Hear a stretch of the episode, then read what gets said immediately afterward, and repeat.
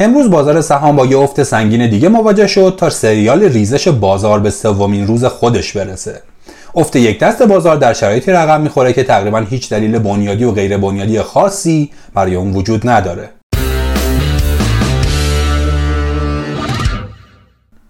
147 امین قسمت پادکست بورس پلاس رو تو روز سهشنبه 25 آذر 99 میشنوید. ما تو این پادکست اتفاقات روزانه بازار سرمایه ایران رو بررسی می‌کنیم. شاخص کل امروز با کاهش حدود 4 درصدی مواجه شد و به رقم 1 میلیون 428 هزار واحدی رسید.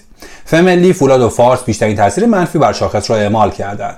ارزش معاملات خرد با کاهش محسوس نسبت به روز کاری قبل در محدوده 8000 میلیارد تومان قرار گرفت و حقیقی ها حدود 3000 میلیارد تومان نقدینگی از بازار خارج کردند.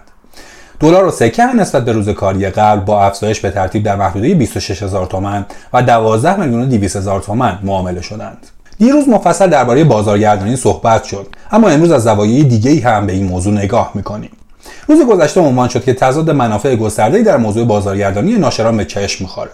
از طرفی رفتار بازارگردان ها در تمام شرایط بازار یکسانه و باید رویه‌ای متفاوت در سفارش گذاری در زمان ریزش ها و صعود ها در پیش بگیرن و بازارگردان ها باید در موقعیت های حساس بازار این موضوع رو به خوبی درک کنند.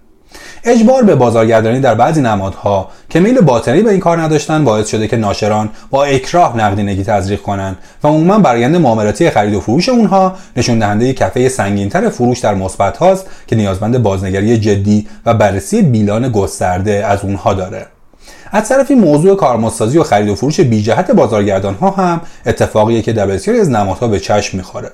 در یک اتفاق مهمتر سطوح ارزندگی بسیاری از نمادها برای بازارگردان ها مشخص نشده و قراردادهایی که با بازارگردان ها بسته شده بسیار ناپخته سریع ضربتی و زامن منافع سهامداران خورد نیست. شرکت های زیادی بودند که معاملات روانی داشتند اما با شروع بازارگردانی به قهقرا رفتند.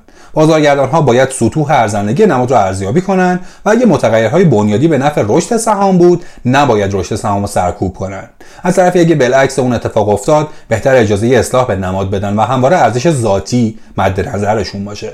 اما در شرایط فعلی که نرخ ارز ثابت و متعادله و قیمت های جهانی رو به صعودن و حوزه سیاست های خارجی و داخلی آرامش دیده میشه این رفتار بازارگردان ها به شدت به هم زننده توازن بازاره. این توازن به قدری به هم خورده که حتی نمادهای کوچیک و متوسط بازار هم تحت تاثیر قرار گرفتند این اتفاق باعث میشه تا تحلیل هایی در خصوص عمدی بودن این رویه ها برای برهم زدن توازن بازار یا تحلیل هایی در خصوص کارشکنی ها برای جلوگیری از رشد بازار طرفدار داشته باشه.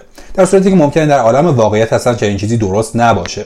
به نظر می‌رسه در شرایط فعلی اگه مدتی بازارگردان ها کاری انجام ندن تا بازار به تعادل برسه بهتر باشه. اگرچه صحبت از اصلاح رویه بازارگردانی هم جست و گریخته شنیده میشه. فروش حقوقی هایی مثل صندوق های بازنشستگی در نمادهای بزرگ و تاثیرگذار از جمله فملی و فولاد و, و تجارت یا خودرو در شرایط نامتعادل فعلی هم نیازمند بررسی و بازنگریه. شاید لازم باشه یه بار دیگه موضوع محدودیت فروش حقوقی ها عملیاتی بشه. از طرفی بعضی سرمایه گذاران مصوبه اخیر سازمان بورس در خصوص موضوع اجبار صندوق های با درآمد ثابت به خرید شرکت های مشمول سهام ادارت رو بد تعبیر کردند. به عبارت این سرمایه گذاری این مصوبه را مقدمه مبنی بر آزادسازی غریب الوقوع سهام عدالت ارزیابی کردند که این موضوع هم در عالم واقعیت صحت نداره. نهاد رگولاتوری بازار سهام امروز ارزی و اوپال رو هم لغو کرد. ارز اولیه نسبتا سنگینی که حدود بیش از 3000 میلیارد تومان نقدینگی از بازار جذب می‌کرد. البته شاید در برابر حجم معاملات 20 هزار میلیاردی این روزها این مبلغ رقمی نباشه اما لغو این ارز از لحاظ روانی موضوعی در خور تحسین بود. نهایتا اینکه شاخص کل فردا می‌تونه به محدودیت بسیار جذابی برسه که اصلاح بیشتر اون رو دشوار می‌کنه. خصوصا اینکه سیگنال های خوبی از قیمت های جهانی انتخابات آمریکا و آرامش سیاسی وجود داره. بنابراین امید میره که فردا آخرین منفی های بازار رقم بخوره